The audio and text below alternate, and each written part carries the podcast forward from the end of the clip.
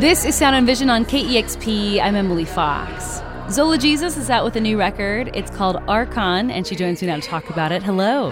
Hi, thanks for having me. So I love the sound, vocalization, and percussion on this first track, Lost.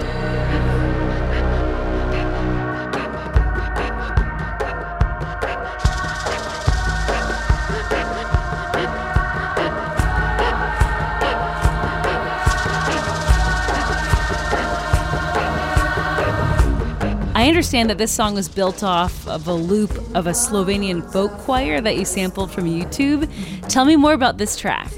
So I, I wrote Lost basically off of a loop of a sample that I'd made, and instantly I just felt like from the sound of the the looping sample, like I was just very inspired by the sense of not only roots, like my own roots, reaching back to Slovenia, where my some of my ancestors are from, but you know, just like the search for roots in this modern day when it's harder to find. So, yeah, I was very inspired by that. It happened really fast.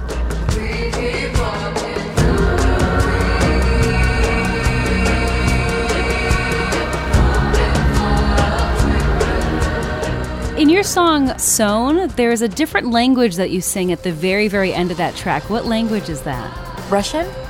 Russian, okay. Because I understand that your so your family, I believe, before moving to the U.S., lived in Ukraine, and you are both Ukrainian, Russian, other backgrounds.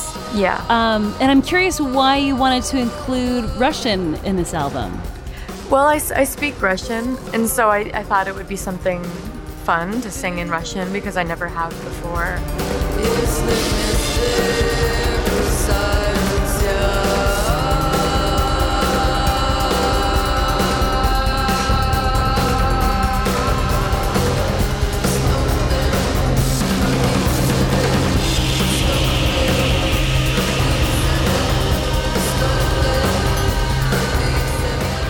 Just with everything that's going on right now between Russia and Ukraine, I'm just curious, like, what what you've been reflecting on based on your family's background, but also just like as a as a musician, do you feel like you need to speak out about what's been happening between Russia and Ukraine these past few months?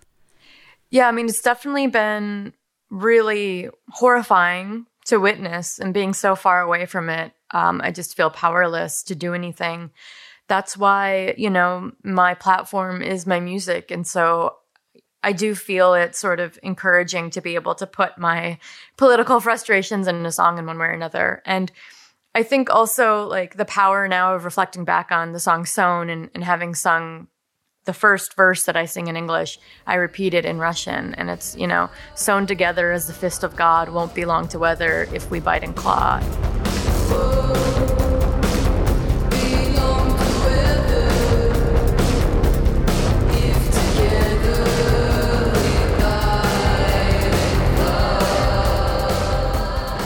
I like that because I think with all the political tensions in Russia, like I, I have so much love for the Russian people and for the Ruskaya, the, the Russian soul, the Ruskaya dusha. And I, I think that a country that's been so ravaged by authoritarianism in its history, like it's it's a beautiful thing to remind people to to really just like wake up and to dive deep and to really like question everything, including like all of the propaganda. But you know, I, I just I want my music at the end of the day to be a unifier between all humans.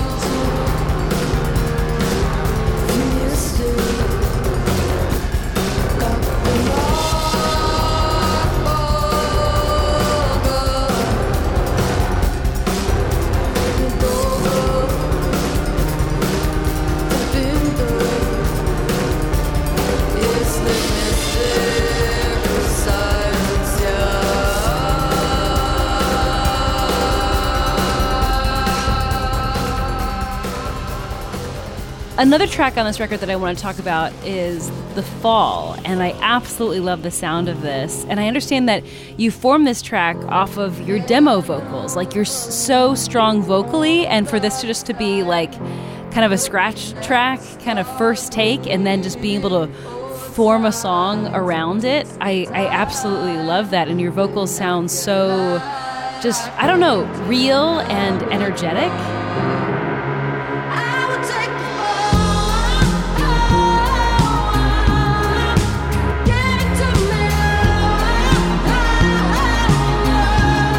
Tell me how this track came together. The fall happened just one night. I went into my studio and I was going through a really serious writer's block. And it was a frustrating writer's block because I had so much to say that I needed to get out, but I kept intellectualizing the songwriting process so much that I couldn't really just let go and and surrender to the to the muse and to the moment. And so I made a promise with myself, okay, I'm to go into the studio. I'm just to write a song that feels good for me. Like and it's to be fun and it might be a little stupid. You know, it might be a little sassy, but but uh, no one's to hear it. So who cares? Is just for me. So I write the song The Fall and I wasn't sure if my you know, the people that I work with, like my manager or my label or whatever. I wasn't sure that they liked it because it was quite poppy, but for me, it was so precious because it was this moment when I allowed myself the freedom to just make something that was healing for me in the moment. And um, I think that that imprinted itself onto the song so much that that it's it's palpable, you know. And so it's a really powerful song for me, even if it is like a very poppy. It was really cathartic to make.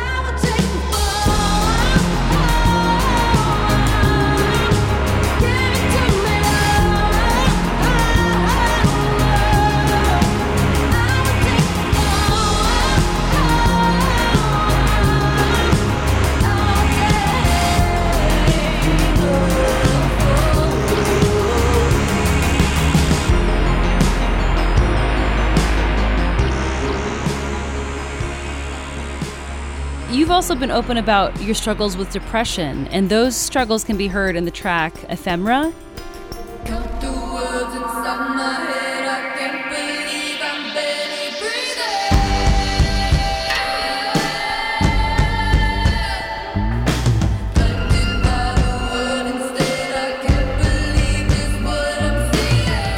Tell me what you were going through emotionally when you wrote that track. I wrote that track in 2020. And so, as you can imagine, there was a lot of hysteria happening in America. Yeah. um, a lot of chaos. And it was the first time in my life when, and maybe I'm grateful to have had to experience this like later in life, but like it was the first time in my life when I realized that like the future may not look like anything I've seen before and that it may be much worse than anything that I've experienced in my life. After 2020, I realized through that mania and hysteria and, and just seeing the phrase of society that, that things are really dangerously evolve very quickly or devolve. So I was really fighting my anxiety. I have panic attacks, depression, depressive episodes. Like I, I really struggle with like a melancholic personality. Obviously, it's in my music. That's why it's called goth, is because it's always very emotional. Um, but it was just a very hard time for me. And so Ephemera was another very cathartic song that I used in an attempt to kind of channel that that that fear and confusion and anxiety.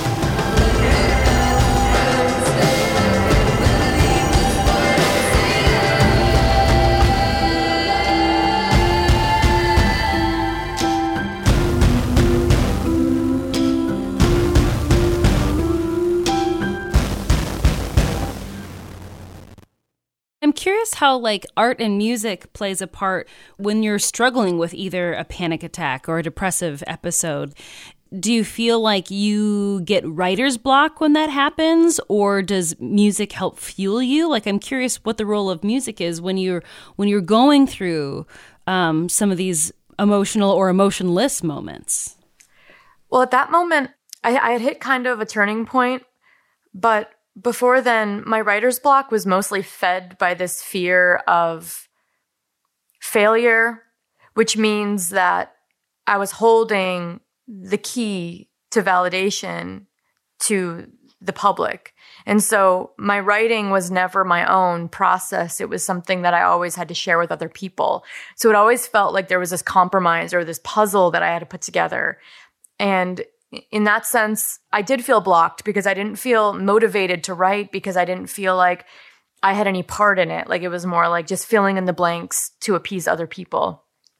That's a really scary place to be as an artist because growing up, art and music was my way of healing and processing the world, like just running around the woods, like making up songs about whatever I was thinking or feeling. Like literally, since I was a child, I've used singing and music as a means of understanding my emotional self and and the world around me and the circumstances I was in and everything. So not being allowed to have that because I felt like I gave my power up to the external world, I felt very blocked. But then once I realized that it clicked for me where I was like, I need to do this for myself. I need to honor the muse and nothing else matters because I need this. And so that was the huge turning point for me. And that's when I was like, oh, music is mine. This my art is mine. Like, and I need to trust that what comes out is what's meant to come out and not to meticulously criticize myself like every step of the way because nothing good can come from that.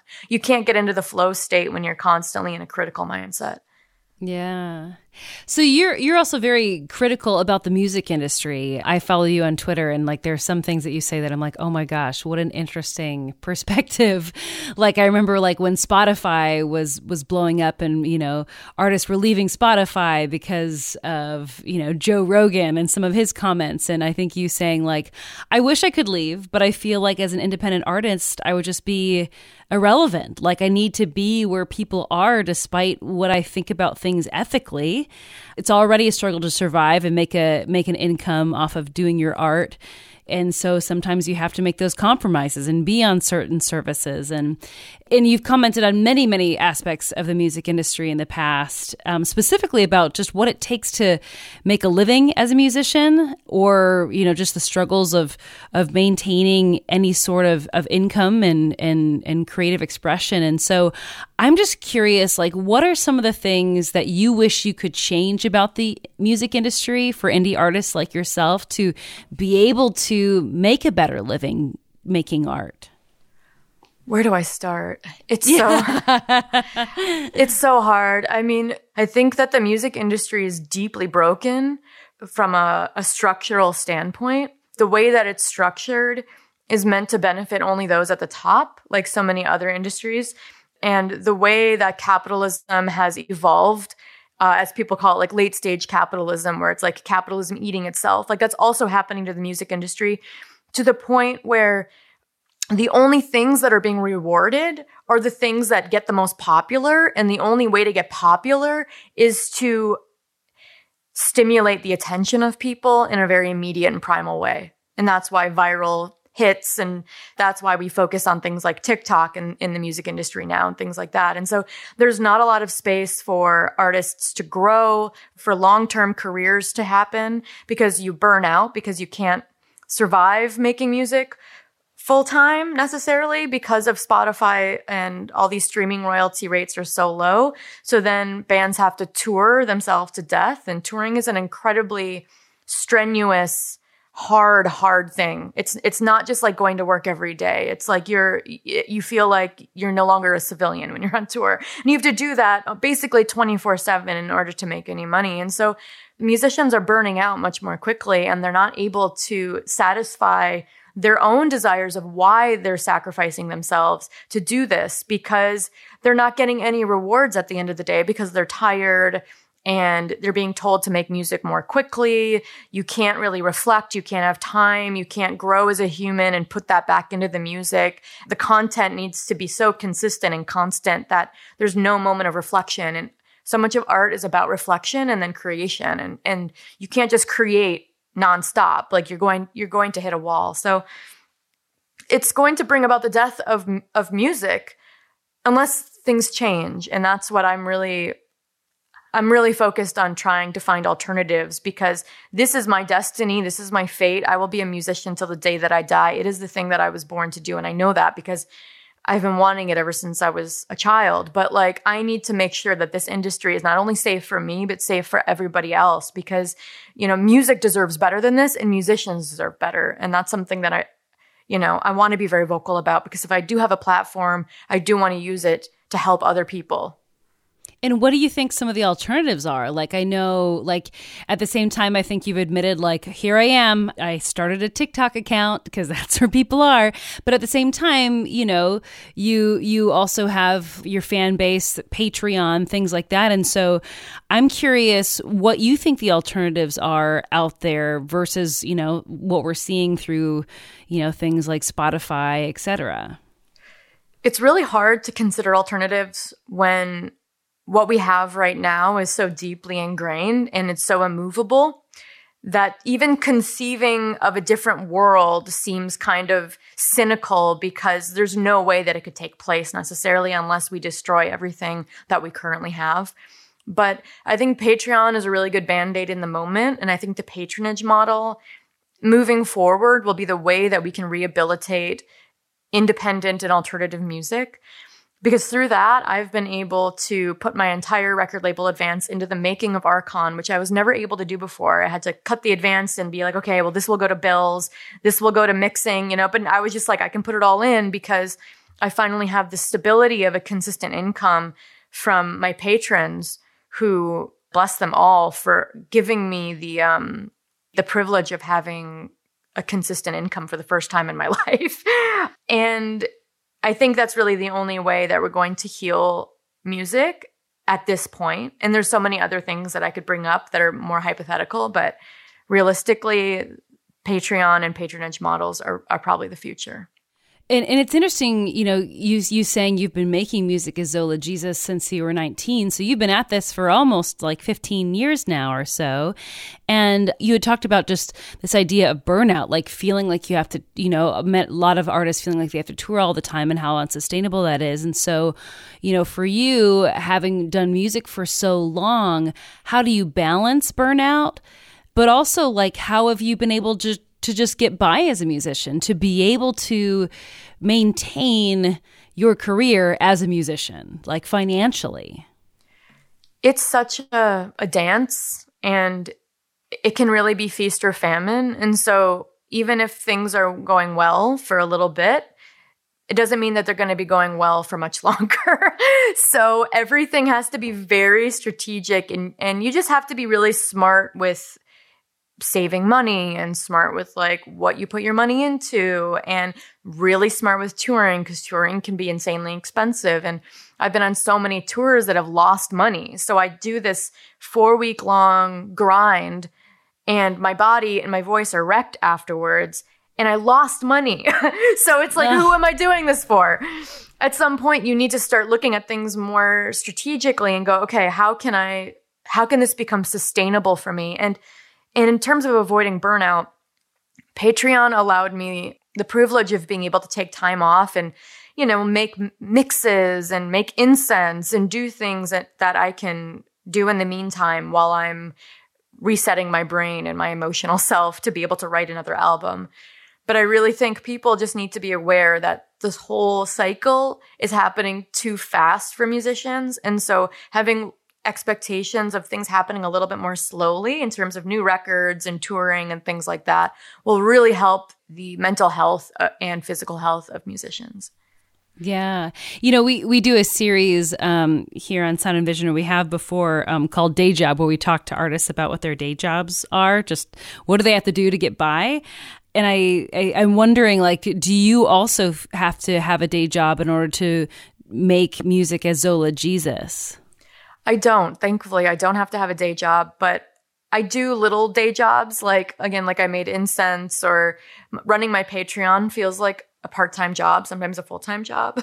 but I'm so I'm so grateful that I haven't had to have a day job um, because I can't imagine how hard it is to juggle a day job and having a music career at the same time. It's just whew, it's a lot yeah. of work but also i mean i'm speaking to you you you live in wisconsin you know i'm i'm also from the midwest and i also just think like I feel like so often musicians feel like they have to go to hubs like LA or New York or whatever to feel like they need to launch themselves. But for you to be able to do what you've been doing in the Midwest, you know, where it's a lot more affordable, I feel like does does just the location matter in order for you to be able to continue being an artist?